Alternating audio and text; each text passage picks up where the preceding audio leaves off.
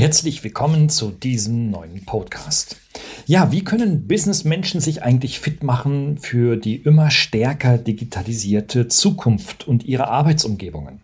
Immer wieder hören wir von Defiziten. Kleinste Kinder sollen fit gemacht werden in Medienkompetenzen, Schüler sollen endlich programmieren lernen und Rentner sollen auch endlich richtig wischen lernen auf ihren Tablets.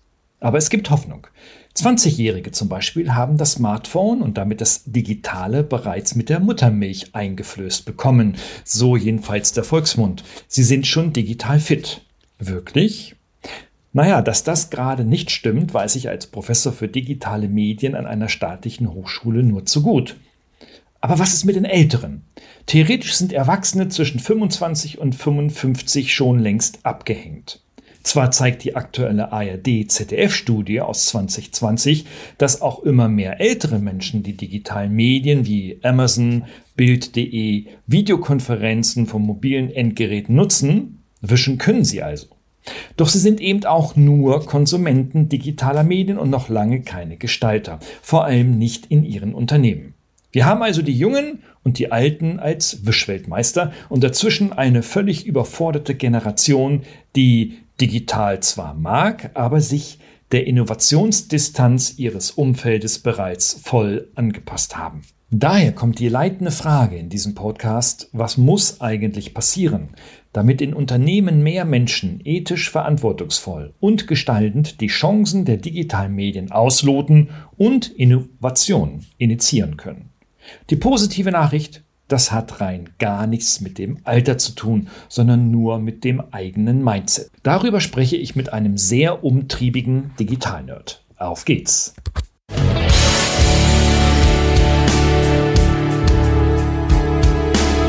Suchen Sie nach digitalen Strategien für Ihr Unternehmen? Glauben Sie, dass Internet Ihre Kinder schlau macht? Suchen Sie Rat für die Führung unserer jungen Digitalgeneration?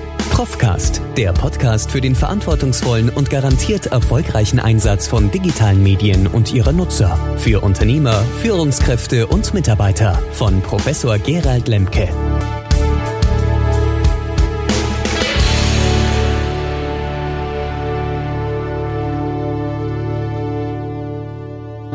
Achim Jedelski ist mein Gesprächspartner heute. Er ist Co-Founder und Präsident der Foundation for International Blockchain and Real Estate Expertise. Das klingt gut. Er arbeitet bei Dres und Sommer als Manager für Digital Advisory und natürlich Blockchain. Das ist sein Thema. Darüber hinaus setzt er sich für den Einsatz innovativer Technologien und insbesondere natürlich wiederum der Blockchain rund um den Immobilienlebenszyklus ein. Früher hat er was ganz anderes gemacht. Da arbeitete er als Architekt und Projektleiter in Deutschland, Großbritannien und den USA und hat einen MBA von der Vlerick Business School in Belgien.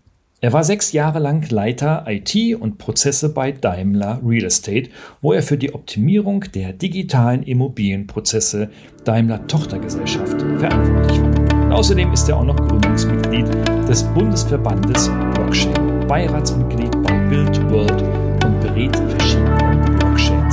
Blockchain-Startups. Also, wir haben hier einen richtig waschechten Digital-Nerd, der aber, wie wir sehen werden, auf dem Boden des Lebens geblieben ist. Ich freue mich sehr. Herzlich willkommen, Achim Jedelski.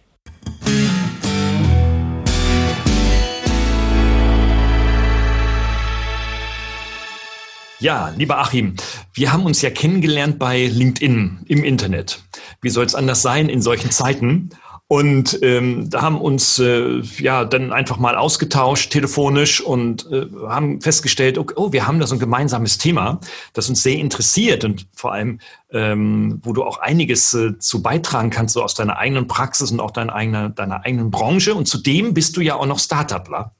Ähm, also äh, hast dich denn noch so in die äh, Niederungen ähm, des, wie sagte Elon Musk jetzt diese Woche, des Glasfressens eingelassen. Und ähm, das sind natürlich schon mal ganz tolle Perspektiven, dass du da aus deinen verschiedenen beruflichen Aktivitäten ähm, da ähm, Einblicke hast. Also insofern begrüße ich dich nochmal ganz herzlich hier in diesem Profcast. Ja, super, vielen Dank. ich freue mich sehr, dass ich äh, da bin und dass wir ein bisschen über die digitale Fitness sprechen können. Und ähm, gerne gebe ich da jetzt auch meinen Hintergrund zu, was ich eben bisher in meiner beruflichen Laufbahn ähm, dazu auch ähm, ja, mitbekommen habe. Ja, das ist super. Da gehen wir dann auch mal immer so zwischendurch ähm, drauf ein. Ne? Also mhm. muss ich jetzt nicht eine halbe Stunde vorstellen. Ja. Würde die Zuhörerinnen und Zuhörer eher vielleicht zunächst erstmal langweilen, sondern die wollen ja erstmal wissen, Moment mal, worüber reden die eigentlich? Ne? Also mhm. was ist eigentlich digitale Fitness? Ich habe mir den Spaß gemacht und heute äh, früh mal eine Runde gegoogelt und ähm, dann festgestellt, dass von den ersten 50 Treffern äh, rund 47 Treffer sich mit Smartwatches, Fitnessarmbändern und ähnliches beschäftigt haben. Also digitale Fitness im Sinne von, wie werde ich fit mit Hilfe digitaler äh, Geräte. Aber das ist ja eben genau nicht unser Thema, ne? Ja, Sondern? Genau, richtig. Ja, eigentlich der Umgang, äh, den man mit digitalen Geräten hat und da eben nicht auf die Fitnessgeräte äh, ähm, reduziert, sondern generell auf, ja, äh, fängt an bei Software, Hardware, im Alltag, im Beruf, äh, einfach wie ist der Umgang und äh, da ist es ja eben der, ja, die Herausforderung in den letzten ja, Jahren, vielleicht auch schon Jahrzehnten, dass so diese, diese gern als IT bezeichnete Tätigkeit ja keine Fachtätigkeit mehr ist, sondern dass es wirklich ja in, in unser aller Leben, Alltag völlig integriert ist. Jeder hat einen Computer, oft mehrere Computer, Handys, dergleichen. Und ähm, der Umgang mit diesen, diesen Geräten hat ja nichts mehr mit einer Fachkenntnis zu tun, sondern ist ja eigentlich eine, ein Werkzeug, um ja, seine Arbeiten und seine Interessen, seine Freizeit ähm, äh, zu bewältigen. Und äh, deswegen ist die digitale Fitness, äh, wenn man die so bezeichnen möchte, eben wirklich ein integraler Bestandteil von ganz vielen Themen und Disziplinen. Und, und das ist eigentlich das, wo ich dann auch eben gerne darauf hinweise, dass es eben nicht ähm, ja, als IT-Leuten rübergeschoben werden kann, sondern ich muss als normaler ja, äh, Bürger in, unserer Gesellschaft eben diese digitalen Themen annehmen und mich dem auch ein Stück weit öffnen, jetzt ohne dass ich jetzt ein, ein Programmierer sein muss oder ein, ein, äh, meinen Computer selber bauen muss, aber dass man halt einfach so, eine, so einen Zugang zu dem Thema hat und auch den annimmt. Ja, jetzt äh, äh, habe ich da ähm, gestern Abend mit Marketingmanagern gesprochen. Ich saß gestern Abend das erste Mal seit März, seit Corona wieder mit Menschen wirklich in einem Biergarten richtig zusammen. Äh, es war ein Clubtreffen in Mannheim bei Eichbaum und ähm, da habe ich dann auch das Thema gefragt, Mensch, wie sieht das eigentlich mit eurer digitalen Fitness aus? Ne? Wir machen da morgen einen Podcast, erzähl doch mal.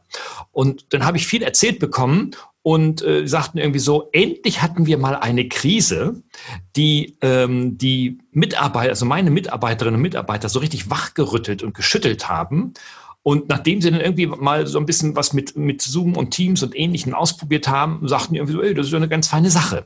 Ähm, und die sagten, ja, eigentlich sind die jetzt richtig fit. Die sind jetzt digital ja. fit. Da können wir jetzt drauf aufbauen und wir wollen es eigentlich auch gar nicht zurückdrehen. Aber das ist es ja nicht alleine. Ne? Also nur die Bedienung einer, einer Software oder einer App, ähm, das ist keine digitale Fitness. Ne? Da gehört ja noch viel mehr dazu. Und dann sagten mir andere wiederum, ja, du hast recht, da gehört noch viel mehr dazu. Das ist Organisationsentwicklung und das ist auch Personalentwicklung. Und das darf jetzt auch nicht irgendwie immer nur von einer Krise abhängen, sondern wir müssen das nachhaltiger betrachten. Wie können wir also langfristig quasi die Mitarbeiterinnen und Mitarbeiter in ihrer, ähm, in ihrer Performance hochhalten, damit sie das also auch in Zukunft weiter nutzen können. Ne?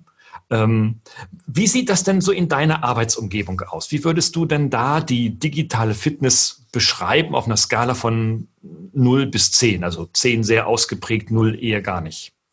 Ja, ist natürlich jetzt durch die Corona-Thematik schon stark verschoben Richtung 10, würde ich sagen. Einfach mhm. weil die Zusammenarbeit sonst ja gar nicht möglich wäre. Mhm. Ähm, wenn ich, deswegen würde ich wahrscheinlich erstmal so ein bisschen ein Jahr zurückgehen oder so, dann in der Situation, in der ich, ähm, ich im normalen Arbeitsumfeld ähm, also im Büro, alle zusammen. Da hatte ich immer wieder die, diese äh, Erfahrung gemacht, dass, ähm, dass es halt eben eher outgesourced wird als Dienstleistung an. Jetzt hat man interne, vielleicht interne ITler im Büro sitzen, dass die sich darum kümmern müssen, dass meine Zoom-Sitzung ähm, ähm, läuft, dass mhm. der, ja, das Telefon geht oder dass der Computer läuft. Ne? Und ähm, was ja auch durchaus nachvollziehbar ist in gewissen Situationen, wenn es wirklich ein technisches Problem gibt. Aber ähm, das ist jetzt auch aus meiner, meiner Erfahrung als ja auch operativer IT-Leiter. Ähm, zu 90 Prozent der Fällen ist es eben der Mensch, der eigentlich äh, mit dem Gerät falsch umgeht oder mit der Situation falsch umgeht. Mhm. Und da fand ich immer die, diese, ja, diese Problematik, dass man, ähm, dass viele Mitarbeiter sich das einfach von sich schieben und sagen, ja, das ist nicht mein Thema, ich bin hier, um meinen Job zu tun, der hat nichts mit IT zu tun, nichts mit digitalen Themen zu tun. Und ähm, das habe ich immer nicht ganz äh, akzeptiert oder auch nicht nachvollziehen können, weil wir ja wirklich den ganzen Tag vom, also fast alle sitzen den ganzen Tag vorm Computer. Und ähm, wenn ich das jetzt vielleicht, wenn man es ähm, analog sagt, jetzt, wenn man vor einer Schreibmaschine saß früher, musste man ja auch schauen, dass man die wieder zu, zum Gang, zum Laufen kriegt, wenn die verklemmt war. Aber heute hat man ganz oft dann diese, diese Technologie als so ein, so ein separates Thema. Und die Leute trauen sich da nicht an, haben Angst, sie machen was kaputt. Und das bezeichne ich dann schon auch als digitale Fitness, wenn man sagt, ähm, ja, ich, bevor ich jetzt den Support rufe, setze ich mich mit dem Thema auseinander. Äh, hier ist ein neues Tool, das probiere ich einfach mal aus. Ist es vielleicht gut? Ja. Ich brauche jetzt erstmal keine Schulung. Und ich denke, da ist ganz oft so, je größer die Unternehmen sind, je größer die Prozesse werden, ist diese Scheu halt, sich mit diesen Themen anzufreunden da. Und man braucht quasi die, das Okay, die Schulung und den Support von jemandem, damit man sich darüber, äh, darüber überhaupt daran traut. Ja. Und ähm, ich glaube, wenn man jetzt den Sprung zum Startup macht oder so, da ist ja dieser Luxus oft nicht da. Ich muss halt aber gucken, dass ich da jetzt äh, irgendwie vorankomme und entweder ich tue es selbst oder es passiert nicht. Da hat man natürlich einen großen, ähm, großen Unterschied in, in den Anforderungen. Ja, ja. ja ich erlebe es ja auch. Ich kriege ja auch ähm, bei uns an der Hochschule nun seit Monaten ja auch immer neue ähm, ja, technische Impulse sozusagen, also Impulse zu, von, von neuen Technologien, die denn zu nutzen sind, beispielsweise für die virtuelle Lehre und so weiter. Ja, und ich kann das äh, sogar gewissermaßen nachvollziehen, ähm, dass äh, ich mich da auch nicht mit jenen Funktionen irgendeiner Software wieder neu auseinandersetzen muss und dann da stundenlang herumdaddel, um letztendlich eine Datei speichern zu können oder ähnliches. Ähm, also ich kann das schon gut nachvollziehen. Also ist das dann nicht äh, verständlich und vor allem ähm, wird das in Zukunft nicht auch wieder so sein? Also wir haben jetzt durch die Krise Corona natürlich viel technischen Dampf gekriegt in die, in die Wirtschaft, ohne Frage. Ähm, aber das sagen mir auch viele, naja, das wird auch alles so weitergehen jetzt ähm, mit der ganzen Virtualisierung. Ist das nicht ein Trugschluss? Was ich glaube, ja, ich denke, sicher, ich glaube, dass nicht alles zurückgerollt werden kann. Aber ich glaube schon, dass es, ähm, sobald wir zu einer gewissen Normalität oder zu einem alten Standard zurückkommen, da wird es eine kleine Rückwärtsbewegung wieder geben. Also mhm. sei es aus, weil man es vermisst hat oder eben weil man quasi genug Zoom-Meetings hatte. Ähm, aber ich glaube, man, also es kann nicht zurückgerollt werden. Gerade so Thema wie, kann ich von zu Hause arbeiten oder nicht? Plötzlich ging es, also warum soll ich in Zukunft nicht mehr von zu Hause arbeiten dürfen? Ähm, aber ich glaube, das ist interessant und ich glaube, das sprichst du ja auch an, dass man dieses Transferdenken, wie komme ich in anderen Situationen, die jetzt nicht durch so ein, so ein externes Thema wie Corona er, er, ja, erzwungen werden, wie kann ich da so eine Fähigkeit für mich gewinnen und ähm, dann auch eben quasi ein bisschen befreiter auch mit neuen Themen, neuen Anwendungen umgehen, um dann auch vielleicht andere, bessere Lösungen zu erzielen, als wenn ich das quasi jemand anderen überlasse oder ähm, eben halt auf dem gewöhnlichen Weg tue. Ich glaube, und das ist sicherlich, da spielt so, eine, ein digitales Verständnis auch mit rein. Also ähm, wenn man jetzt diesen Schlagwort Digitalisierung nimmt, dann ist ja für viele ist Digitalisierung ja oft noch äh, ein Blatt Papier einzuscannen und dann habe ich es digitalisiert. Ähm, und natürlich, eigentlich die eigentliche Digitalisierung ist natürlich, wenn ich gar kein Papier mehr brauche, wenn ich diese Daten sofort erfasse und in ein, ein System nehme, übergebe und dort auch eben verwalten, nutzen und abrufen kann aber dann eben nicht unbedingt ausdrucken, sondern eben auf meinem Endgerät nutzen kann. Und da reden wir eigentlich von digitalen ähm, Herangehensweisen. Mhm. Und ich denke, das ist so, dass da braucht man sicherlich, ich würde sagen, eine Komponente ist diese digitale Fitness, so ein Grundverständnis und auch, ich glaube immer der, der Drang, Sachen zu verbessern. Und ich möchte auch gar nicht so sagen, dass digital immer besser ist. Also ich glaube, es gibt viele Situationen, in denen Blatt Papier wesentlich effizienter ist. Ähm, hier, wenn ich an Post-its denke und irgendwie Design Thinking Workshops, da möchte ich es auch nicht an, auf einer Screen oder remote machen. Ich möchte mit den Leuten in einem Workshop sitzen und in einem Raum sitzen. Also deswegen ähm, ist es sicherlich situativ auch zu entscheiden. Aber wenn ich digital nutze, dann sollte ich es komplett nutzen, um dann auch die, die ganzen Möglichkeiten auszuschöpfen. Und da ist, ist halt auch diese Komponente Mensch. Und ähm, wenn man das jetzt strukturell sieht, hat man ja oft die, die Maschine, also das Gerät, dann irgendwie vielleicht ihre, die Struktur, die Prozesse außenrum, die, die Software, die da drauf sitzt. Und dann ist ja der Mensch da, der das dann nutzt. Und ich glaube, in ganz vielen Situationen ähm, wird halt viel Energie und Geld in, in die, die, schöne Hardware investiert. mhm. dann große Implementationsprojekte von Software. Und am Ende kriegt dann der, der Anwender eine, eine einstündige Schulung und soll dann seinen Alltag, seinen beruflichen Alltag auf dieser neuen Anwendung zurechtkommen. Und da sind das halt zu kurz gesprungen. Und ich glaube, da muss man ganz stark ansetzen. Und auch gerade wenn es Defizite in dem Thema gibt, glaube ich, dass man ganz behutsam die Leute eben auch schon ja, in die Auswahl der Geräte, in die Implementation der, der Projekte mit einbezieht, damit die auch wissen, worauf sie sich dann einlassen. Und also gerade wenn man aus dem Konzernumfeld denkt oder kommt oder da, wo ich eben auch war, da ist es halt eher jetzt in den letzten Jahren erst aufgekommen. Normal war das so, dass man halt ähm, vor die Resultate gesetzt wurde und dann muss man gucken, wie man damit zurechtkommt als Nutzer.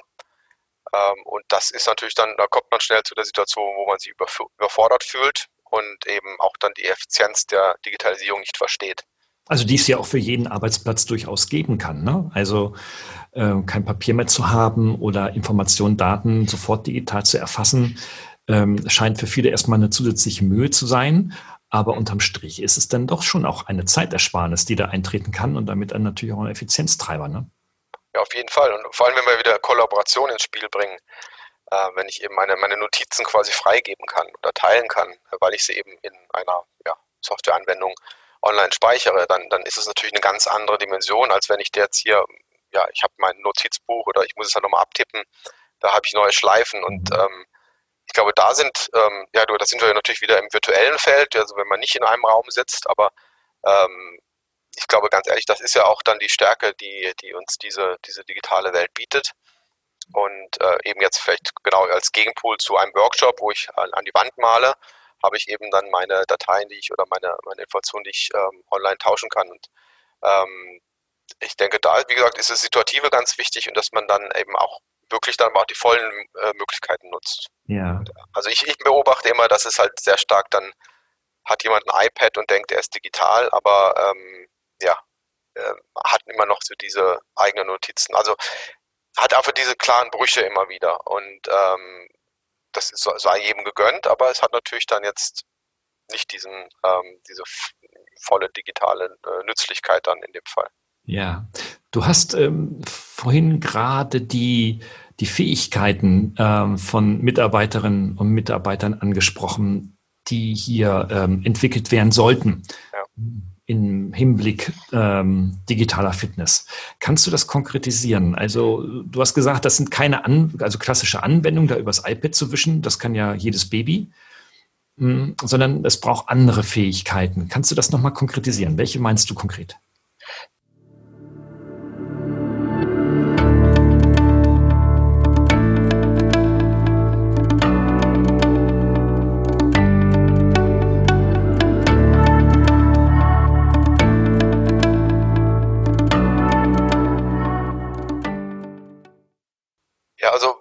Zu verstehen, wo ich herkomme, also ich ähm, hatte eben auch schon Schulungen für Mitarbeiter aufgesetzt äh, zu digitalen Themen, einfach um eben genau so diese Fitness ähm, ähm, voranzubringen. Und ich hatte halt irgendwie große Ziele und so und habe dann halt in den Gesprächen und auch in den Kursen gemerkt, ja dann man Hindernisse sind dann schon, dann weiß keiner, wo der Windows-Knopf auf der Tastatur ist.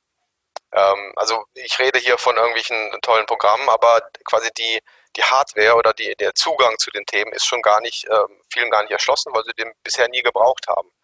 Wenn ich dann und dann ist mir zum in dem Zusammenhang halt im, die eine Schulung in Erinnerung ge geblieben, wo ich quasi ähm, äh, Tastenkürzel erklärt habe. Also mhm. im Windows-Umfeld, wie ich da, wie mich, wie arbeite ich effizient quasi. Mhm. Und entweder ich klicke mich jeden Tag, jeden Morgen durch 20 Ordner, um in meinen Arbeitsordner zu, zu kommen, oder ich habe einen Shortcut auf dem Desktop und bin da sofort. Und da war ich tatsächlich etwas ernüchtert oder auch, ja, also schockiert will ich nicht sagen, aber ich denke mal, da muss man dann einfach auch verstehen, dass man auf einer anderen Ebene anfangen muss oft, ähm, um die Leute überhaupt mitzunehmen. Und, und dann, dann merkt man ja auch durch diese Effizienzsteigerung, wenn ich plötzlich viel, viel leichter arbeiten kann, weil ich drei Shortcuts kenne, die ich jetzt benutze, dann, dann bin ich vielleicht auch ähm, den, bereit, den nächsten Schritt zu gehen und mich stärker in eine Software reinzusenken, auch vielleicht eine neue, neue Hardware, eben vielleicht mit dem Tablet zu arbeiten, weil ich ja diese positive Erfahrung gemacht habe. Mit ein bisschen Wissen, mit ein bisschen Erfahrung erschließe ich mir eben diese Möglichkeiten viel besser. Und ähm, wenn man das eben nicht tut und dann kriegt man von irgendwelchen ähm, ja, Digital Natives da irgendwelche Begriffe um den Kopf geschlagen, ähm, mit dem man nichts anfangen kann, dann macht man eben eher mal zu und bleibt bei dem, was man kennt und macht es halt ein bisschen aufwendiger, aber macht es halt so, dass man damit zufrieden ist oder, oder zumindest seine Ruhe hat. Ja, das klingt so, als ob das eine bestimmte Altersgruppe betrifft. Ähm. Finde ich gar nicht. Also genau, das, das ist tatsächlich, ähm, also ich glaube, Alter ist, wenn überhaupt, ein Indikator, ein Indikator in dem Kontext. Ich glaube, es ist wirklich ein Mindset. Es, ähm, sicherlich, ich hatte auch Kollegen oder ich kenne, die jahrelang vor dem Computer saßen und quasi sich dem Thema nie erschlossen haben, ja. ähm, aber ich denke, ähm, es ist wirklich ein Mindset, weil ähm, wenn man eben Interesse hat oder auch, sag ich mal, ähm, eine gewisse Effizienzsteigerung auch möchte, dann ist es meiner Meinung nach nicht altersabhängig. Ähm, wie gesagt, eher ein Indikator, dass tendenziell mehr junge Leute so digital sind, ja, aber natürlich auch, weil die ganzen digitalen Medien ja frei zugänglich sind und bei älteren Leuten das halt eher im, späteren Lebensalter hinzukam. Mhm. Deswegen ähm, bin ich ganz deutlich immer zu sagen, ja, das Alter ist nicht der, der Hauptgrund. Äh, Alter ist quasi Indikator, aber ähm, das, das Mindset. Und ich glaube, da sind wir auch wieder beim, äh, beim der, ähm, ähm, der digitale Readiness oder die, die digitale Mindset, ähm, dass man wirklich ähm, sich dem Thema öffnet. Ja, ja. Nun erleben wir ja auch Menschen und wenn man sich selber so ein bisschen auch beobachtet, muss man ja auch mal äh, nicht auf andere schimpfen, sondern mhm. bei sich selber auch äh, anfangen in der Beobachtung. Denn, ähm, hm, wie soll ich sagen, denn äh, setzt doch, ähm, je länger man im Unternehmen ist, je höher das Gehalt ist, umso träger wird man. Mhm. Denn, und meistens sind es die Führungskräfte. Ist das vielleicht in der Tat so, dass die Führungskräfte eigentlich die digital trägen sind? Oder sind es die Mitarbeiter, die wiederum von den Führungskräften geführt werden sollten? Was machst du für Beobachtungen bei dir im Konzern? Ja. Man hat gewisse Erfolge erzielt, man hat eine Firma aufgebaut. Dann denke ich immer, ja, warum soll diese Person sich jetzt quasi als, ja, als Anfänger wieder ähm, outen und dann mit ganz unten anfangen und sich jetzt vom Praktikanten erklären lassen, wie ich eine, eine, einen Tweet absetze oder so. Ich glaube, da ist aber die, das, der Bedarf auch oft nicht da. Warum soll ich das denn machen? Und ich habe ja dann auch die Struktur, die mich da unterstützt. Mhm. Und ich kann vielleicht auch einen viel höheren Mehrwert mit anderen Themen erreichen, was ja auch sicherlich dann stimmt. Mhm. Ähm, und da spielt, glaube ich, wieder dieses Thema rein, das Interesse. Habe ich überhaupt Interesse daran? Ne? Und ähm, vielleicht auch dann für mich neue Wege zu erschließen, die ich ja dann auch wieder nutzen kann. Und solange ich das jemand anderen überlasse, meiner Sekretärin oder eben dem Praktikanten, erschließt sich das mir ja gar nicht. Und äh, ich glaube, da ist dann, ja, ich würde ich, ja, sie, äh, sicherlich vielleicht schon, wenn man Führungsstrukturen hat und auch nutzen kann und in einer gewissen Position sitzt, ist dieser Druck da nicht so hoch. Ähm, aber ich würde es nicht unterschätzen, welche Möglichkeiten man dadurch auch hat. Also ich will jetzt hier nicht den amerikanischen Präsidenten anführen, aber der ja quasi regiert das Land ja über, über Twitter hat er sich ja auch irgendwie erschlossen. Ne? Und äh, ich glaube, gibt es viele andere Beispiele, wo man auch als Führungskraft ähm, vielleicht auch für sich einfach ganz neue Möglichkeiten entdeckt, wenn man sich dem auch öffnet. Und ein interessantes äh, Thema finde ich da dieses ähm, Reverse Mentoring. Weiß nicht, ob, du, ob das dir was sagt. Also grundsätzlich quasi Mentor ist ja in der Regel die, ähm, dass ein erfahrener Mensch einem unerfahrenen Mensch ein paar Sachen beibringt oder aus seinem Erfahrungsschatz eben Dinge teilt. Und wenn man jetzt, sagen wir mal, von diesem bisschen Altersvorteil ausgeht. Ja, ein junger Mensch kommt in ein Unternehmen und kann eben mehr mit dem Handy umgehen als jetzt ein älterer, der beruflich mehr erfahren ist, dass, dass man sagt, okay, wir gucken aber, welche Skills hat denn der Jüngere, der dem, dir eben dem, dem Älteren mitbringen kann. Und dass man, okay, das, das Mentoring drehen wir mal in beide Richtungen um zumindest. Mhm. Dass wir, dass wir sagen, okay, wir haben ja sicherlich die, die Erfahrung, die Lebenserfahrung des einen, aber vielleicht auch die, die digitale Affinität des anderen. Und da, sicherlich spielt da wieder das Alter stärker mit rein, aber es kann ja auch einfach ähm, ein Neueinsteiger Einsteiger in der Firma ist ja auch dann erstmal unerfahren in vielerlei Hinsicht, ohne dass es vom Alter abhängt. Ähm, und dass man halt aber guckt, ja, welche anderen Erfahrungsschätze bringt er denn mit? Und das finde ich im, im, Zusammenhang mit den, äh, dieser digitalen Fitness ganz interessant, das auch immer offen anzusprechen. Und das ist natürlich dann auch, ähm, ja, muss man natürlich auch als Erfahrener oder als, als Geschäftsführer soweit ähm, ja, okay sein, zu sagen, ja, ich habe da eigentlich keine Ahnung, ich, ich kenne das nicht, bitte erklär es mir mal. Ähm, was ich hoffe, dass Führungskräfte das eigentlich sich auch aneignen, diese Fähigkeit. Ja, vielleicht einige, aber ich kann, aber ich kann dazu auch ähm, ähm, Beitrag leisten. Und zwar ähm, ging mir das genauso. Ne? Ich habe ja nun Studierende und äh, die ähm, digitale Medien studieren im Bachelor und dann später im Master einige und die, ähm, ja, und dann haben wir uns irgendwie mal getroffen in so einer lockeren, eher privateren Runde. Ähm, und dann kam irgendwann das Thema Instagram auf. Und äh, irgendein Student sprach mich an, ach, Herr Lemke, Sie sind ja auch bei Instagram. Ich sage ja, ich habe da seit Jahren so einen passiven Toten-Account. Äh, da poste ich alle zwei Monate mal ein Urlaubsfoto rein aus dem letzten Jahr oder sowas, ähm, damit ich da nicht äh, geclosed werde, ja, sondern aber mehr mache ich da jetzt nicht so wirklich. Und sowas. Ja, zeigen Sie mal her, geben Sie mal mir Ihr Handy, ich zeige Ihnen das mal. Und dann waren mehrere Studierende um mich herum und ich stand da so in der Mitte, wie so der, der, der, der Grandfather, ja, ähm, des Instagram. Und dann haben die mir gezeigt, wie das so geht, da haben die mit dem Daumen da hin und her und zack, zack, zack. Und rucki, zucki hatte ich dann da irgendeine IGTV drin, dann irgendwo und dann eine Story und dann hier, dann musst du so machen und dann hier noch ein Sticker drauf und das und jenes und noch ein, oh, noch ein Effekt. Und so schnell konnte ich gar nicht gucken. Und ich dachte mir irgendwie so, ah ja, braucht ja kein Mensch. Ne? Das war ja auch immer mein, meine Gegenrede. Braucht man nicht, braucht man nicht, braucht man nicht und so. Und dann habe ich mich damit aber trotzdem beschäftigt, weil irgendwie das natürlich eine gewisse Faszination auch auf mich ausübt äh, und weil es natürlich auch mein Job ist und ich hier ein Thema habe, von dem ich jetzt keine tiefergehende Ahnung hat, hatte. Äh, das ist jetzt, das habe ich jetzt, konnte ich jetzt ändern. Und ähm, ja, und stelle fest, seitdem ich mich damit beschäftige, habe ich einen irren Spaß auf diesem Kanal. Ja, also nicht nur jetzt Reichweitenerfolge, äh, die mich wirklich überraschen, sondern ich habe einfach auch richtig Spaß und, und werde vom Konsumenten zum Creator, ne? also vom passiven Betrachter zum aktiven Gestalter. Und wenn man das, wenn ich das mal so übertragen mag auf Unternehmen, ist es doch genau das, was ich als Chef will.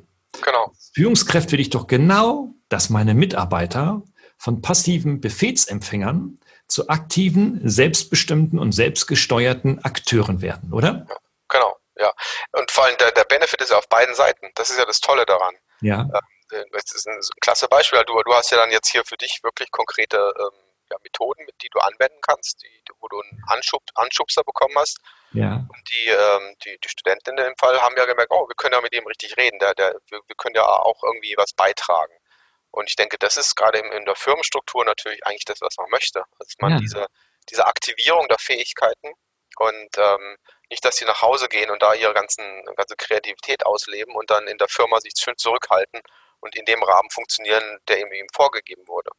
Und, Achim, in der Firma wäre ich niemals auf meinen Chef zugegangen. Also jetzt im übertragenen Sinne, ich jetzt als Prof, wäre ich doch niemals auf einen Studenten zugegangen und hätte gefragt äh, oder gebeten, du, zeig mir mal Instagram. Ja.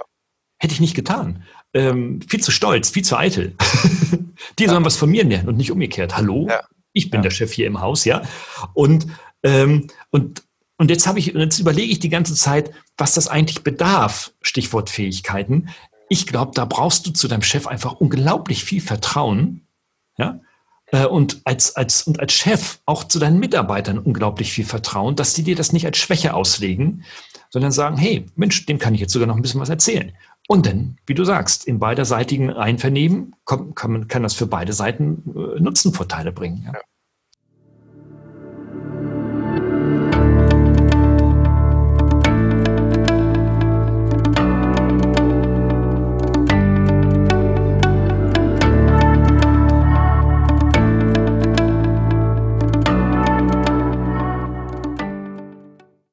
Auf jeden Fall. Es ist natürlich also eine kulturelle Prägung in der Firmen. Die Firmenkultur die muss natürlich dadurch geprägt sein, wenn mhm. man dann angreifbar wird oder weil man eben seine mhm. Schwäche zeigt. Natürlich ist es dann, dann ein Problem.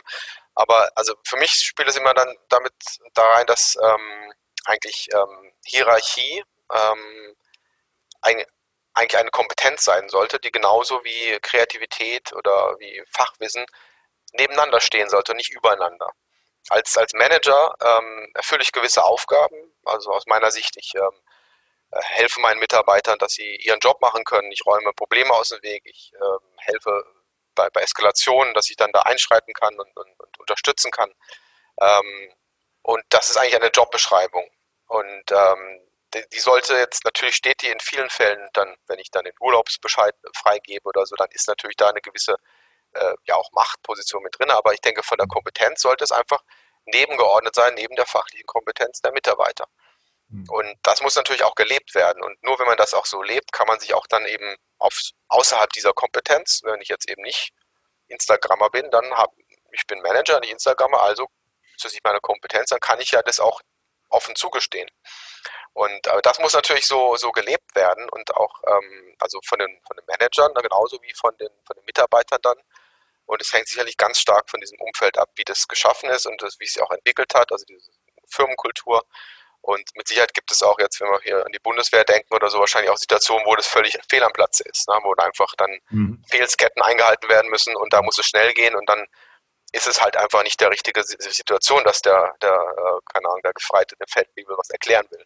Ähm, also das ist dann wieder diese situative, also ja auch Führer, Führer ähm, Führungsqualitäten in der Situation, dass man dementsprechend die dann auch äh, anwendet. Ist ja auch ein ganz, ganz komplexes Feld, aber ähm, ich finde, da kommt es sehr gut raus. Und ähm, wenn wir jetzt wieder zu diesem unser digitalen Fitness-Thema kommen, dann ist es natürlich, ähm, wie so oft, ist natürlich der Rahmen, in dem man sowas dann auch hm, voranbringen würde, extrem wichtig für die Erfolge, die man dann mit der Digitalisieren, mit einer digitalen Fitness erzielen kann. Und wenn ich diesen Rahmen falsch setze oder gar nicht setze, ähm, und dann daraus so eine stumpfe Erwartungshaltung mache, dass die Jungen sind digital, die Alten, die brauchen es nicht mehr, dann habe ich natürlich ganz starre Strukturen und werde da auch nicht wirklich weit kommen mit dem Thema. Hm. Das heißt ja, dass digitale Fitness schon auch die Voraussetzung eigentlich für neue Arbeitsformen ist, ne? oder? Also alle möchten agil arbeiten. Also ich kenne jetzt sehr viele Agenturen und, und, und, Beratungen und so weiter, die wollen alle agil arbeiten oder tun das. Jedenfalls reden sie davon, dass sie es so tun. Hm, in Unternehmen ist das, ist das meistens immer nur ein Buzzword. Ja. Ähm, weil einfach diese Agilität, also diese Dynamik und diese, diese Kollaboration zwischen den Mitarbeitern einfach so nicht stattfindet, die notwendig ist, damit du Agilität jeden Tag sprinten kannst. Ja. ja. Ja, ich glaube, es ist ganz oft wird es halt auch im falschen Kontext gebraucht oder auch falsch gebraucht einfach. Also das ja. ähm, gerade jetzt ähm, wenn man halt Agilität oder agile Methoden einführt, dann wird es ja oft so als so ein bisschen Spielen oder ja, keine, keine Aufgaben oder irgendwie keine konkreten Rahmen und das ist ja genau das Gegenteil. Also eine, wenn ich agil arbeiten möchte, brauche ich einen ganz klaren Frame, also ganz, ganz klares Setting, das auch wirklich sehr genau eingehalten werden muss, damit ich dann innerhalb dieses Rahmens dann meine, meine agilen Methoden anwenden kann und dann auch Effizienten steigern kann. Und Mhm. Auch wenn man jetzt sich überlegt, wo diese agilen Themen herkommen, die kommen ja daher, dass man eine, Effizienzsteigerung erreichen möchte. Nicht, dass die Leute irgendwie lockerer zusammenarbeiten. Ähm, und, und das ist ein ganz großes also, also Missverständnis meiner Meinung nach. Und ähm, wenn Agilität nicht zu, also agiles Arbeiten nicht zu höherer Effizienz führt, dann ist es falsch, falsch angewandt oder in der falschen Situation. Ja. Ähm, das muss ganz klar als, als Ziel äh, angesetzt werden und ähm, da sehe ich dann eben diese digitalen Fähigkeiten als eine Komponente, die da mit reinspielen. Ähm, Im größeren Kontext kommen wir da wahrscheinlich eher auch in Innovationsthemen, dass man sagt, okay, Innovation, also wie, die Art, wie ich arbeiten möchte oder wie ich die verändern möchte, hängt ja auch mit Innovationen zusammen. Mhm. Ähm, und ähm, da denke ich dann immer, wenn wir jetzt von neuen Berufsbildern reden, dass dann eben ähm, da komme ich wieder zu diesem Outsourcing, also dass man diese Themen halt eigentlich in jedem Berufsbild mit integriert haben muss. Also sowohl innovative Themen als auch digitale Themen. Müssen jetzt, ob ich jetzt äh, Lehrer bin oder, oder Bauarbeiter, hm, weiß ich jetzt nicht, aber wahrscheinlich auch. Also da das, an jedem äh, Beruf sollte das eigentlich ein Stück weit mit äh, vorformuliert werden, damit man allein diese, diese ähm, Freiheiten schafft, äh, mit sich mit solchen Themen auseinanderzusetzen, weil in dem konventionellen Umfeld, wo wir vielleicht herkommen, ähm, wird es meistens als ähm, zusätzliche Aufgabe gesehen. Also wenn ich jetzt dann auch noch innovativ sein will, dann ja, mach deinen Job und dann kannst du noch innovativ obendrauf sein. Also ich muss dann 110 Prozent arbeiten, damit ich innovativ sein darf.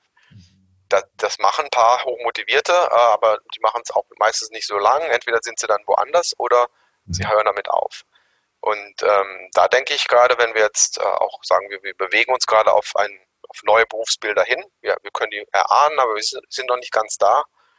Dann denke ich, dass ähm, der Rahmen muss da sein, dass eben diese Freiheiten geschaffen werden in, in den traditionellen Modellen, ähm, damit wir wegkommen von dieser ja, Isolierung von digitalen Themen und die stärker reinholen in die Fachthemen. Also Fachbereichsthemen, also Expertenthemen sollten halt äh, digitale Komponenten haben ähm, damit man dann eben auch das Berufsbild innovieren kann.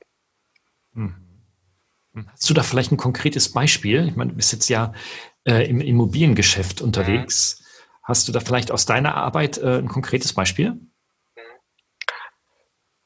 Da muss ich kurz überlegen. Also, also gut, das eine Beispiel hatte ich schon genannt. Das war für mich einfach diese, diese Tatsache, dass so alleine ähm, normale Office-Programme schon oft mhm. für, für Mitarbeiter dann ähm, große Probleme darstellen. Und vielleicht, weil sie sich damit nie haben auseinandersetzen müssen, weil sie immer das noch, sie haben sie halt vom Computer gesetzt und dann einfach angefangen.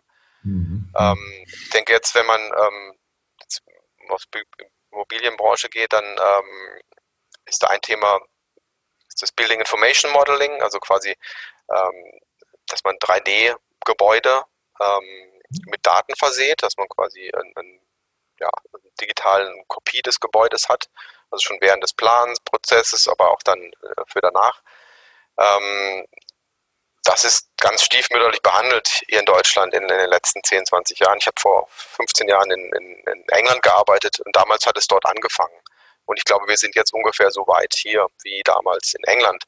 Ähm, und ähm, das hängt natürlich auch damit zusammen, dass man quasi den, den, den, bekannten Weg weitergeht. Man ist dann in einer wirtschaftlichen Situation, wo alles gut funktioniert und der, der Innovationsdruck halt sehr überschaubar ist. Und äh, es ist dann auch oft so, gerade wenn ich so eine Technologie anwende, ist die erstmal nicht effizienter, weil ich ja das andere schon seit, seit Ewigkeiten gemacht habe und einfach aus der Hand schütteln kann, mehr oder weniger. Während ich bei so einem neuen, komplexeren äh, technologischen Thema ähm, erstmal die Leute überzeugen muss, die Technologie lernen muss und dann erst schrittweise auch dann die Vorteile ernten kann.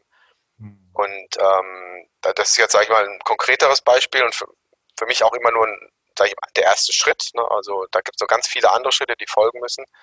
Ähm, aber wo man doch sieht, dass, ähm, ja, dass die ähm, auch vielleicht gerade weil es wirtschaftlich erfolgreiche Jahre gab in den letzten ja, fünf bis zehn Jahren in der Immobilienbranche, dass, dass man einfach keine keinen Zwang hatte, sich mit dem Thema zu beschäftigen. Und jetzt sind wir vielleicht ja sicherlich in einer Situation, wo diese Erfolge weniger werden. Und da ist oft dann die Reaktion, ja, bevor wir jetzt hier mit Innovation anfangen, schauen wir lieber, dass wir uns hier die, die, äh, das Nötigste äh, reinbekommen. Und das ist natürlich wieder die gleiche Situation, nur von der anderen Seite. Und ich glaube, die Herausforderung ist da eben, also rechtzeitig mit anzufangen und vor allem nicht aufzuhören, wenn es dann äh, schwieriger wird. Also dass man das wirklich als Bestandteil als elementaren Bestandteil äh, soll ich innovative Themen, digitale Themen mit in meine ähm, mit in mein Arbeitsleben mit reinnehmen. Ja, ähm, stell dir vor, du, du ähm, ähm, machst ein neues Startup auf. Beispielsweise machst du eine Beratungsfirma für digitale Fitness auf. Mhm. Beispielsweise. ja. Wer wäre deine Zielgruppe? Also wer wäre deine ganz konkrete Zielgruppe vielleicht in, in, in Funktionsbeschreibung von Unternehmen gesehen? Sind es die ITler? Sind es die HRler? Sind es die Topmanager, Geschäftsleitung, Führungskräfte, Mitarbeiter? Was, was würdest du denken? Wen würdest du anrufen, um ins Geschäft zu kommen? Ja gut, also ist natürlich immer, man muss natürlich den anrufen, der die Entscheidung machen kann. Ne? Das ist dann eher die, die Entscheidungsebene. Okay. Ähm, ich glaube, ähm, ganz ehrlich, muss man fast schon früher anfangen. Also ich jetzt muss ich also auch in Corona, wir sind ja alle ähm, dann über die Schule auch geprägt worden, wie was alles nicht funktioniert, wenn also es ans digitale Thema geht. Mhm. Und ähm, da habe ich jetzt in einige Gespräche auch mit Lehrern und, und, und Freunden und, und äh, Bekannten gehabt. Und ähm, im Prinzip kann man es den ähm, Lehrern ja auch gar nicht vorwerfen, dass sie jetzt da mit überfordert sind, weil deren Ausbildung ja eben auch gar nicht in diese digitale Richtung ging. Mhm. Und da bin ich dann doch schon sehr überrascht, ähm, ähm, weil wir jetzt, ähm, ja, also das Internet ist kein Neuland mehr. Ne? Also wir haben seit 20 Jahren hier diese Themen mehr oder weniger auf dem Tisch, seit zehn Jahren mit Sicherheit äh, sehr, sehr präsent. Ähm, und wie kann es sein, dass ich dann auch diese ganze Ausbildung, also ich will dir jetzt da nicht zu nahe treten, aber ähm, wie kann es sein, dass das nicht wirklich grundlegend diese Themen aufgegriffen hat, ähm, damit die Leute, und die, die, die uns, in dem Fall unsere Kinder ausbilden, ähm, dann eben auch fähig sind, das zu übernehmen. Und jetzt, wenn ich wenn zu deiner Frage zurückkomme, dann wäre das eigentlich auch da, wo ich ansetzen würde. Also die, die Ausbildung, die Universitäten, die eben dann die, das Personal bereitstellen für diese Firmen dann. Ähm, wenn die jetzt aus der Schule rauskommen und ich hatte jetzt, das ist auch schon wieder ein paar Jahre her, also drei Jahre wahrscheinlich, eine, eine Abiturientin äh, als, als ähm, Praktikantin für, für ja, eigentlich nur ein paar Tage. Aber ich war ganz, ganz entsetzt, als dann IT war für die halt ähm, als Zwölfklässlerin ähm, Excel, mit Excel zu arbeiten. Sondern war das halt deren ähm, IT-Kurs war halt ein Excel-Kurs eigentlich. Mhm. Und ähm, ja, also ich, wie gesagt, ich glaube nicht, dass jeder, jeder jetzt über Nacht äh, Coder werden muss oder Programmierer werden muss. Mhm. mhm. Aber ich denke, so, so einen gewissen Zugang ähm, zu diesem Thema gehört zu der Ausbildung dazu. Und dann würden wir auch viele dieser Themen ähm, im, im, beruflichen Alltag nicht so äh, als Problem sehen, weil eben diese Kompetenzen dann da sind. Mhm. Und vielleicht auch abschließend, also wenn ich, muss man auch ein bisschen global sehen und dann hört man ja dann diese Geschichten, die vielleicht nicht 100% zutreffen, aber doch schon eine Richtung aufzeigen, dass jetzt in, in China die Kinder im Kindergarten äh, mit, mit Artificial Intelligence-Themen äh, schon äh, bespielt werden. Mhm. Und da wird mir dann schon ein bisschen schwummrig, wenn ich mir vorstelle, dass äh, unsere Abiturienten da ähm, vielleicht auch gar nicht die Strukturen haben, weil die, die Schulen nicht so ausgestattet sind, aber dann vielleicht auch gar nicht das Interesse haben oder auch dann äh, nicht die Lehrer haben, die denen da helfen können, überhaupt diese digitale Fitness zu entwickeln. Naja, und da stellt sich die Frage, ob dann ja dann Kinder im Kindergartenalter überhaupt dann äh, hier schon, ähm, sage ich mal, digital fit gemacht werden müssen, ne? weil das ist sicherlich dahingestellt, ja. Weil für deren, weil für deren Entwicklung sind digitale Technologien alles andere als hilfreich oder nutzbringend. Da braucht es erstmal andere Fähigkeiten und ähm, und äh, aber du hast recht, nachher im beruflichen ist es dann natürlich schon ein großes Thema. Ne? Das sehen wir ja also auch in den vielen Unternehmen, dass hier ähm, ja immer, also sehr viele Mitarbeiter sich immer noch sehr, sehr schwer tun, dann halt mit, äh, mit Technologien zu arbeiten. Ähm, interessant, vielleicht hast du da, hast du da eine These oder eine Antwort. Ich habe im, äh, ich glaube, April, Mai hatte ich eine Umfrage in meiner LinkedIn-Community, die recht groß ist, ähm, gestartet und ähm, ähm, habe so gefragt, ja, wie schätzt ihr denn so euren, euer digitales Fitness äh, so ein? Interessanterweise, und es waren alles Führungskräfte ausnahmslos, sagten die, also zu über 70 Prozent, dass sie sich selber als Führungskräfte alle digital fit fühlen. Welche Beobachtung machst du? Ist das wirklich so? Ich habe ähm, Zweifel. Ja, ich sehe es eigentlich auch nicht so. Also es ist immer ganz schwer, diese, diese pauschalen Fragen zu beantworten, weil natürlich, also mhm. also Führungskräfte können ja auch zwischen 30 und, und 70 Jahre alt sein. Also mhm. ähm, ähm, ich denke schon, dass es einfach als ähm, nicht wirklich als wertiges Thema in der, in der Firma präsent ist. Also jetzt, ähm, dass es oft als Spielerei gesehen wird. Ja, ich muss jetzt, äh, ich muss arbeiten, ich habe jetzt keine Zeit, mir dieses Chat-Tool anzuschauen oder sowas. Mhm. Ähm, ähm, ich glaube, dass, dass die, die Effizienzgewinne und auch die Möglichkeiten, die eben dann durch solche, solche Themen ähm, sich erschließen, oft nicht präsent sind, bis sie denn dann da sind und dann werden sie vom Consultant eingekauft oder so. Also das sind oft so Mechanismen, die halt immer gleich funktionieren ähm, und wo dieses, dieses, ähm, ja, das Innovieren halt einfach ja, outgesourced wird immer. Also man, man überlässt es den kleineren Firmen, den, den Einzelkämpfern so Themen anzugehen und wenn man es denn dann braucht, dann wird es halt von den größeren Strukturen eingekauft. Mhm. Ähm, also, sicher, also es gibt schon Veränderungen, aber ähm, also ich bin ganz oft in Besprechungen, also ich komme dann vielleicht auch dazu von externen und dann sehe ich die, die,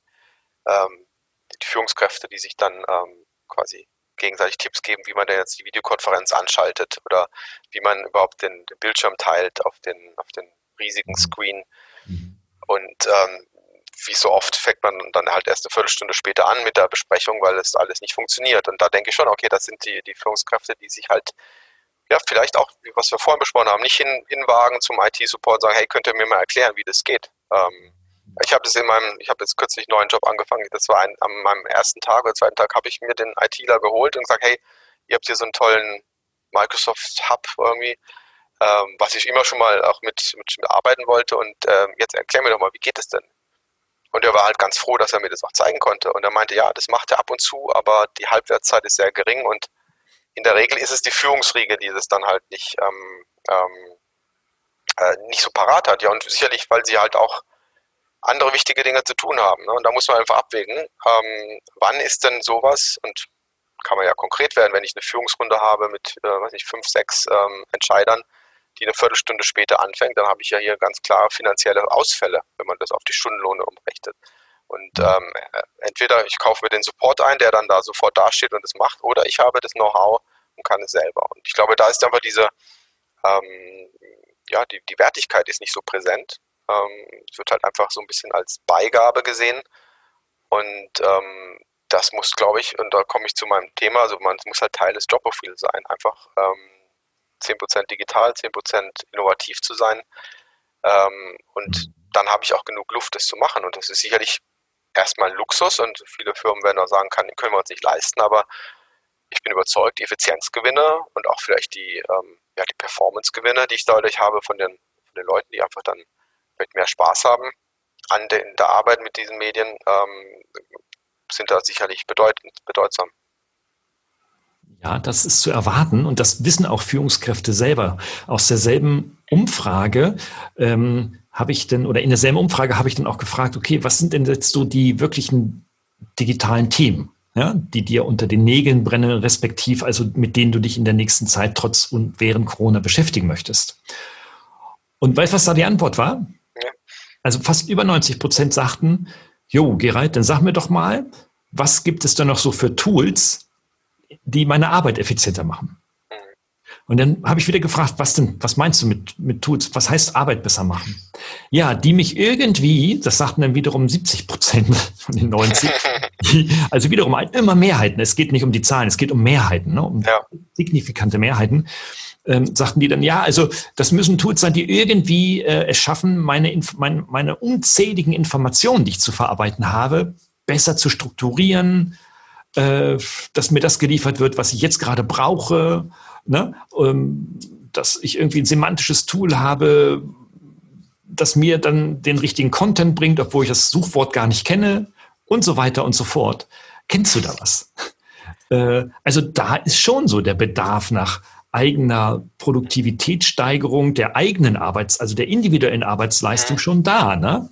Ähm, und da sind sie auch permanent auf der Suche und darin und wischen den ganzen Tag auf ihren, auf ihren Smartphones herum, auf der Suche nach der besten und perfekten App. Oder? Oder äh, welche, ja. welche Beobachtung machst du in deiner Praxis?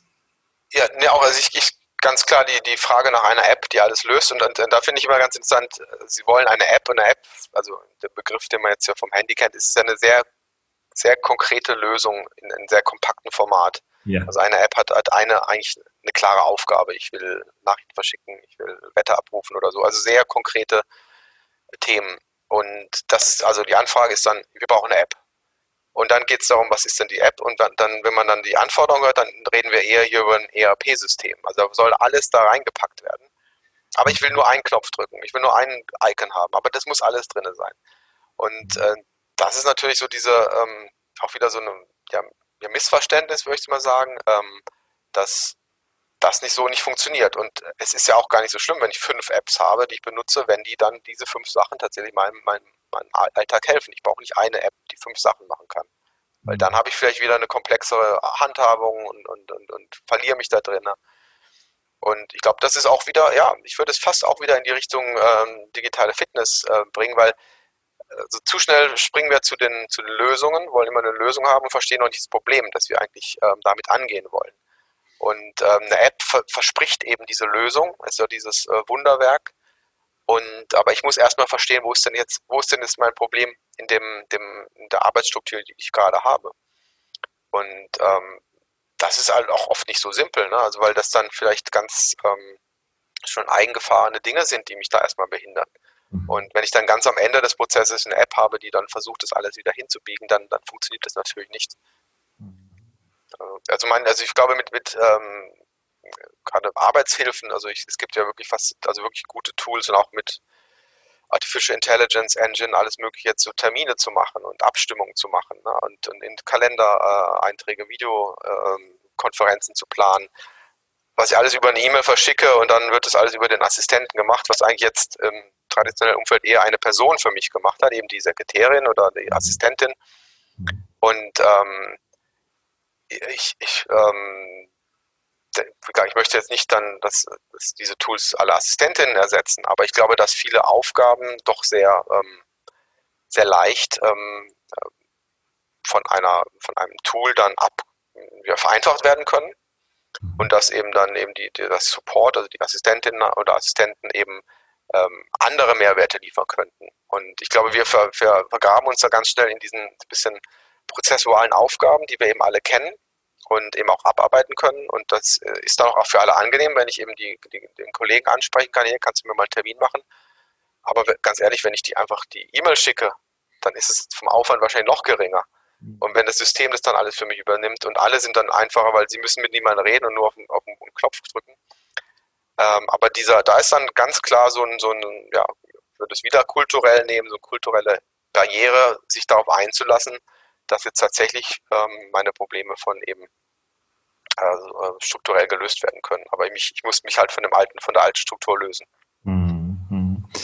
Ich habe letztens in einem, äh, in einem Aufsatz eine These rausgeworfen, äh, die äh, vom Sinn her so lautet, dass Führungskräfte erstmal digitale Medien produzieren lernen müssen, also ein Video machen, ein Podcast machen, was auch immer, damit sie überhaupt Digitalität im Unternehmen beherrschen, respektiv steuern und treiben können. Also eigentlich müsste doch jeder erstmal in so eine, eigentlich, wie soll ich das sagen? Eigentlich müsste jede Führungskraft bei mir erstmal studieren. so nach dem Motto, äh, komm, wir machen irgendwie mal so Workshops oder sowas. Also nicht, wir machen nicht irgendwie Workshop, wie verkaufe ich jetzt in drei Schritten noch besser, schneller und noch mehr, sondern ähm, wir machen mal einen Workshop, ähm, wie präsentiere ich eigentlich eine, eine Wohnung mit ähm, AI oder ähnlichen mhm. VR-Systemen. Ja? ja. So, und dann probiere ich das selber mal aus. Ich source das nicht aus an irgendeine Agentur, die den ganzen Tag nichts macht, äh, außer die Kamera 360 Grad zu schwenken und dann Schweinegeld nimmt, sondern ich mache es mal selber, um ein Gefühl dafür zu kriegen, Mensch, wie viel Aufwand ist das eigentlich? Wie funktioniert das eigentlich? Ähm, um, um, um dann einfach auch viel besser führen und steuern zu können, oder? Ja. Ne, eigentlich schon, aber da würde ich wieder sagen, das setzt eigentlich zu spät an. Also da denke ich, wie gesagt, also gut, jetzt kann man sagen, äh, jetzt, ja, ich, diese Themen sind noch nicht so präsent, dass man es in der Schule hätte machen können für die Leute, die jetzt mhm. Führungskräfte sind. Aber ich denke, wir müssen zumindest in die Zukunft schauen und sagen, okay, wir, wir sollten jetzt in der Schule, im Studium anfangen, damit jeder eben, egal ob er jetzt Arzt oder, oder Rechtsanwalt wird, in der Schule wenigstens solche Themen mal gemacht hatte. Mhm. Ähm, und ähm, wie wir jetzt dann die Führungskräfte da einfangen und die, die, die jetzt die Entscheider, ähm, ja, da sind, da muss man halt dann andere Lösungen ähm, ansetzen. Aber ich glaube, es ist ganz wichtig, dass wir jetzt nicht dieses Problem für die nächsten Jahre und Jahrzehnte vor uns herschieben, äh, sondern wirklich sagen, ja, jetzt, genau wie du es gesagt hast, jeder sollte diese Erfahrung machen, irgendwann, am besten bevor er in, in, ins Berufsleben kommt. Und wenn das nicht, oder dann halt sollte die Firma Möglichkeiten bieten, und da komme ich wieder zu meinen 10% digital oder innovativ, dieses in dem Jobprofil eben unterzubringen, egal was du machst. Mhm. Und ich glaube, genau da, und da, da schließe ich ja dann die Führungskräfte mit ein. Das soll in deren Profil ja genauso drin sein. Äh, es soll da keine, keine, keine Ausnahme geben. Ähm, und äh, genau, und das kann man ja dann befüllen mit Themen, die halt auch für diese, ähm, diese Branche, in der, in der man dann arbeitet, äh, auch relevant sind. Und sei es dann in dem Fall jetzt hier eine Videoaufnahme eines, eines Gebäudes, ja. Ja, es ist interessant. Ne? Also diese Arbeitsvertragsgeschichten, das ist natürlich schon mal interessant, wie, wie man das zehn, mit zehn Prozent, also wie man das konkret in Aufgaben formulieren kann. Ne? Also äh, so, beispielsweise eine, bei euch eine Führungskraft soll äh, ein 3D-Video erstellen können oder so etwas oder oder äh, was auch immer. Also hm, schon, schon, schon interessant. Das, da tun sich ja auch Schulen schwer, ne? die ja jetzt nun ähm, das Milliardenpaket äh, für ihre Digitalisierung abrufen dürfen oder seit, ein, seit zwei Jahren schon abrufen dürfen und ähm, dann äh, als äh, Voraussetzung dafür dann ähm, äh, Konzepte entwerfen müssen, wie denn in den jeweiligen Fächern dann tatsächlich nun das Thema digital äh, aufgefangen werden soll. Da tun sich sich unglaublich schwer. Unglaublich schwer. Also ja. Mathelehrer, der nun reinschreiben soll, ja, wie kann das jetzt so mit Smartphone, Tablet und Co. jetzt irgendwie, was ja. kann ich da so machen? Ja, natürlich haben die keine Ahnung. Die haben ja. keine, keine Ahnung. Wirklich. Äh, und so geht es Führungskräften auch. Die haben keine Ahnung. Sie sagen zwar, sie hätten die, aber wischen ist ja, ja. nicht gleich kompetent. Genau. Und, und das ist genau, wenn man aber das nicht macht, dann ähm, in, schmeißt man ja Millionen in, in ja, digitale Lösungen und, und irgendwelche digitalen Tafeln, die da mit Kreide beschrieben werden. Ja. Da haben wir wieder diesen Layer Mensch, der sich eben auf die Layer ähm, Hardware und Prozesse aufbaut, ähm, der einfach da nicht mit integriert wird. Und mhm. ähm, damit muss es eigentlich anfangen. Also was, ähm, ich habe mich tatsächlich jetzt gerade mit diesem Thema beschäftigt, also mit diesen äh, Medienkonzepten für Schulen, eben auch aus ähm, privaten Bereich, weil in unserer Schule das ähm, meiner Kinder eben auch nicht so, so reibungslos funktioniert. Und ähm, es wäre ja fatal, wenn das einfach durch, durch digitale Tafeln gelöst wird mhm. und sich gar nicht überlegt wird, ja, wie will ich eigentlich Mathe unterrichten in den nächsten Jahren. Und ähm, ich habe mich da jetzt auch durch so ein paar Medienkonzepte mal durchgelesen und es ist doch auch eher, sage ich mal, ähm, an der PC-Arbeit orientiert. Ja. Aber wenn man die, die jungen Menschen anschaut, wer hat denn noch einen PC? Die haben, haben ähm, Tablets oder Handys. Mhm. Und dann geht es da um Textverarbeitungsprogramme. Ja, ist schön und gut, aber eigentlich ist es alles eine SMS oder wenn man äh, Tweets oder wie man es nennen möchte, was die äh, WhatsApps, was die Kommunikation äh, betrifft. Ähm, da wird nicht mehr groß mit, mit, mit ähm, Tastaturen geschrieben. Ähm, und ich glaube, da muss man auch ansetzen. Also jetzt ohne zu sagen, wir, wir, wir richten uns komplett auf das aus, was die Kinder heute machen. Es soll ja auch dann die auch Schulen in eine gewisse Richtung bringen, aber dass man so Konzepte wenigstens auch mit, äh, mit einbringt. Weil darüber erreiche ich natürlich die Schüler dann auch. Mhm. Und äh, da, also wie gesagt, ich habe mich jetzt äh, erst kurz da mit beschäftigt, aber da habe ich jetzt erstmal noch nichts gefunden. Auch Social Media Themen hier, ähm, Instagram, warum denn nicht? Warum sollen die nicht eine Klassenarbeit auf Insta Instagram machen oder einen, einen, Ausflug dokumentieren? Oder ja, muss man sicherlich mit den, mit den, mit den ähm, ähm, ganzen DGSV-Themen, also den rechtlichen Datenthemen, sich das auch überlegen. Aber man kann ja dafür eine Schullösung auch machen oder dass man das halt nur in der Klasse teilt. Ähm, und da habe ich jetzt bisher noch keine Konzepte gesehen. Also es wird ganz schnell eben schnell mit, mit Hardware zugeschlagen, also Hardware hingestellt. Das sieht jeder, okay, die Schule ist digital. Aber ja. eigentlich muss man beim Schulplan, beim Lehrplan anfangen. Ja. Und weißt du, woran das liegt? Das hat, ähm, also ich kenne mich da auch sehr, sehr gut und tiefgehend aus. Mhm. Äh, das hat etwas damit zu tun, dass die Lernziele nicht klar sind. Also man mhm. weiß eigentlich gar nicht, auf welche Ziele hier gelehrt oder gelernt werden soll.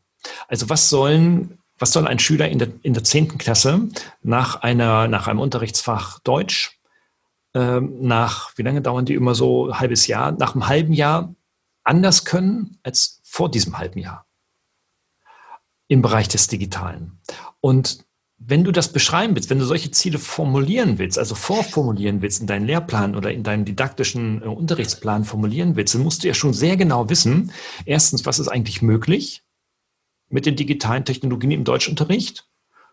Ähm, das zweite, was ist ein Anwendungsfeld, das in Zukunft gebraucht oder aktuell und in Zukunft gebraucht wird? Ne?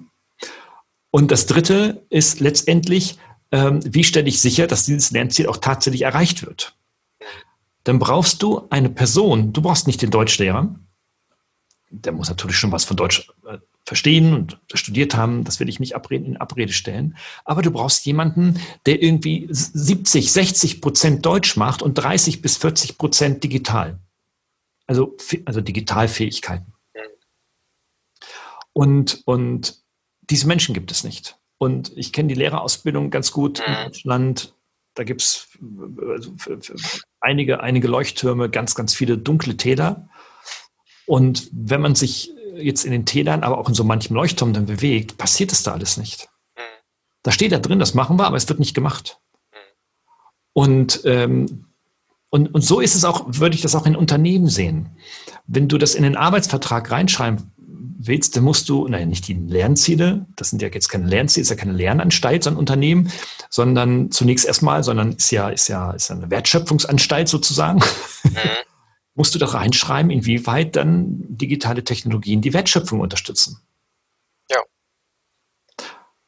Und das wissen die nicht. Und das weiß keiner. Mhm. Und das ist eigentlich das Traurige. Wie du sagst, mhm. ja, richtig, muss in der Schule anfangen, irgendwann in den späteren Klassen, das sehe ich auch so. Ähm, also in der, in der Oberstufe, nicht in der Oberstufe, Quatsch, in, in ab, ab Klasse 6, äh, 7, sowas in der Richtung sollte das auf jeden Fall absolut auch integriert werden. Ähm, aber ein Unternehmen ganz genauso. Ja.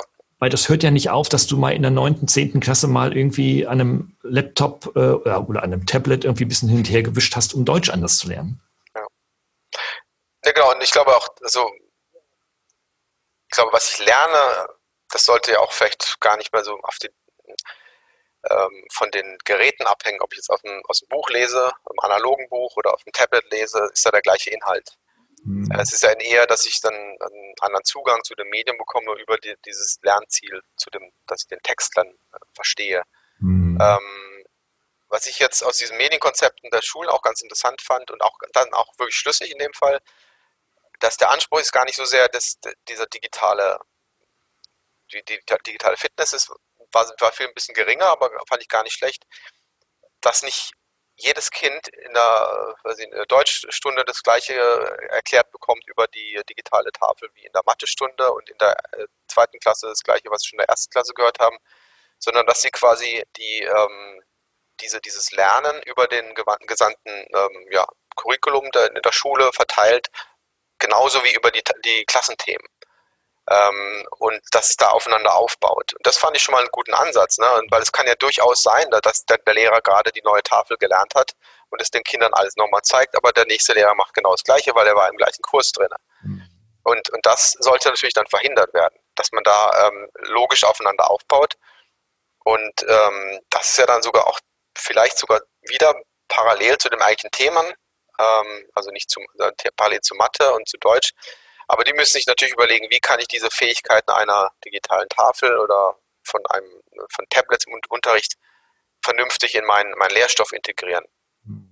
Und also ich würde da auch ganz klar sagen, die Freiheit muss sein zu sagen, ja, nee, das hilft mir hier nicht. Ich muss, brauche das ja nicht digital. Ähm, aber ich glaube, ganz oft geschieht das, bevor man überhaupt weiß, was es bedeutet. Und dass es vielleicht wirklich sinnvoll ist, da auch dann, ähm, wenn man halt äh, so keine Ahnung, Bildschirme teilen kann und da zusammenarbeiten kann mhm. oder das spielerischer zu erlernen. Und da fehlen halt wirklich dann, also da bin ich ja sicherlich kein Experte, aber da fehlen, glaube ich, die Konzepte, ähm, die da sein müssen, bevor man die Technologie einkauft. Auf jeden Fall, sehe ich ganz genauso. Ähm, und ich äh, bin auch froher Erwartung, dass sich das ähm, mittlerweile dann auch gesellschaftlich und auch bei den Bildungspolitikern herumgesprochen hat, es muss sich nur noch in den Schulen herumsprechen, dass die Anschaffung von Hardware nicht das Problem der Schule löst. Ähm, Schule hat viele Probleme und Herausforderungen natürlich, weil sie immer auch gesellschaftlich agieren. Deswegen sind sie auch immer so in diesem gesellschaftlichen Prozess involviert und gestalten den auch unbewusst, teilweise bewusst auch mit. Ähm, aber äh, Technik ist nun mal nicht die Lösung für die ja. gesellschaftliche Entwicklung. Ja, das äh, haben merken und spüren sagen mittlerweile auch viele, die vor ein paar Jahren noch ganz anders geredet haben. Ich finde das höchst interessant, Achim, dass, äh, dass wir einen Bezug geschaffen haben, weil wir reden jetzt, wenn wir über Schule reden, über die sogenannte Medienkompetenz, äh, sondern Wissenschaft der, der ganz alten Jahre, 60er, 70er Jahre, als es dann so mit TV-Flächendecken richtig losging. Ähm, und äh, also eigentlich müssten wir heute über Digitalkompetenz reden. Und wenn wir das auf die Wirtschaft beziehen, reden wir von digitaler Fitness. Ja. Also eigentlich sind dann die, haben wir so zwei, zwei Zielgruppen, ne? Die Schüler sollen Medienkompetenz lernen und die Führungskräfte sollen Digitalkompetenz lernen. Ja. Also interessanter, interessanter Bezug, ähm, was zeigt, dass das ähm, in der Gesellschaft angekommen ist, dieses Thema. Und äh, ich glaube, da noch viel zu denken und noch viel mehr zu handeln ist, oder? Ja, auf jeden Fall.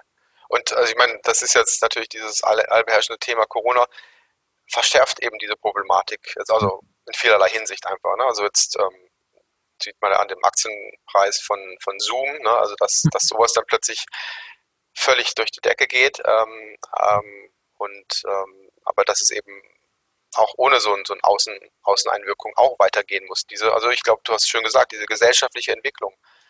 Und ähm, also was ich jetzt immer finde, also es ist halt schwer, das punktuell anzugehen, also nur bei den Führungskräften, nur in einer Firma, nur im Konzern es muss tatsächlich gesellschaftlich angegangen werden und äh, da kann sich eigentlich auch keiner wirklich rausziehen. Und ähm, aber natürlich, da braucht man auch das gesellschaftliche Konzept, dass man da auch in die gleiche Richtung äh, sich irgendwie entwickelt. Vielen Dank für deine Insights, für deine Beobachtungen, für deine Statements auch. Ja, bei diesem ja, vielen Dank. Hat mir Spaß gemacht. Und ich wünsche mir, dass wir das, äh, die Diskussion irgendwann auch bald wieder äh, wiederholen und fortführen können. Ja, super. Würde mich freuen. Vielen Dank. Okay, bis dahin erstmal alles Gute für dich und für, dein, für deine Jobs. Danke dir. Tschüss. Hat Ihnen dieser Podcast gefallen? Dann freue ich mich über eine Bewertung oder eine Weiterleitung in Ihrem Netzwerk. Oder abonnieren Sie diesen Podcast zum Beispiel bei iTunes oder registrieren Sie sich für meinen kostenfreien Newsletter.